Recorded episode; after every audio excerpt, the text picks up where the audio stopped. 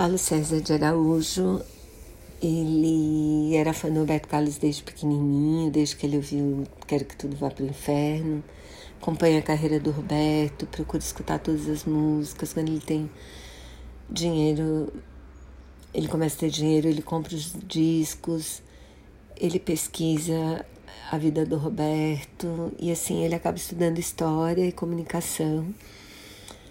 Na PUC ele montou um projeto com os amigos de pesquisas sobre MPB e sobre a música brasileira de modo geral. Então ele entrevista cantores de música brega, cantores de MPB, Chico, Caetano, Gil, entrevista João Gilberto, que acaba virando uma amizade, assim, acaba construindo uma amizade com João Gilberto. Mas quando ele começa a publicar, ele publica um livro sobre a música brega e depois publica uma biografia do Roberto Carlos, que chama Roberto Carlos em Detalhes, que depois foi tirada de, de circulação, porque o Roberto Carlos fica por conta, porque onde já se viu uma biografia dele não autorizada, apesar de terem outras não autorizadas por aí. Bom, suspende o livro e isso acaba virando uma briga judicial no STF e tal.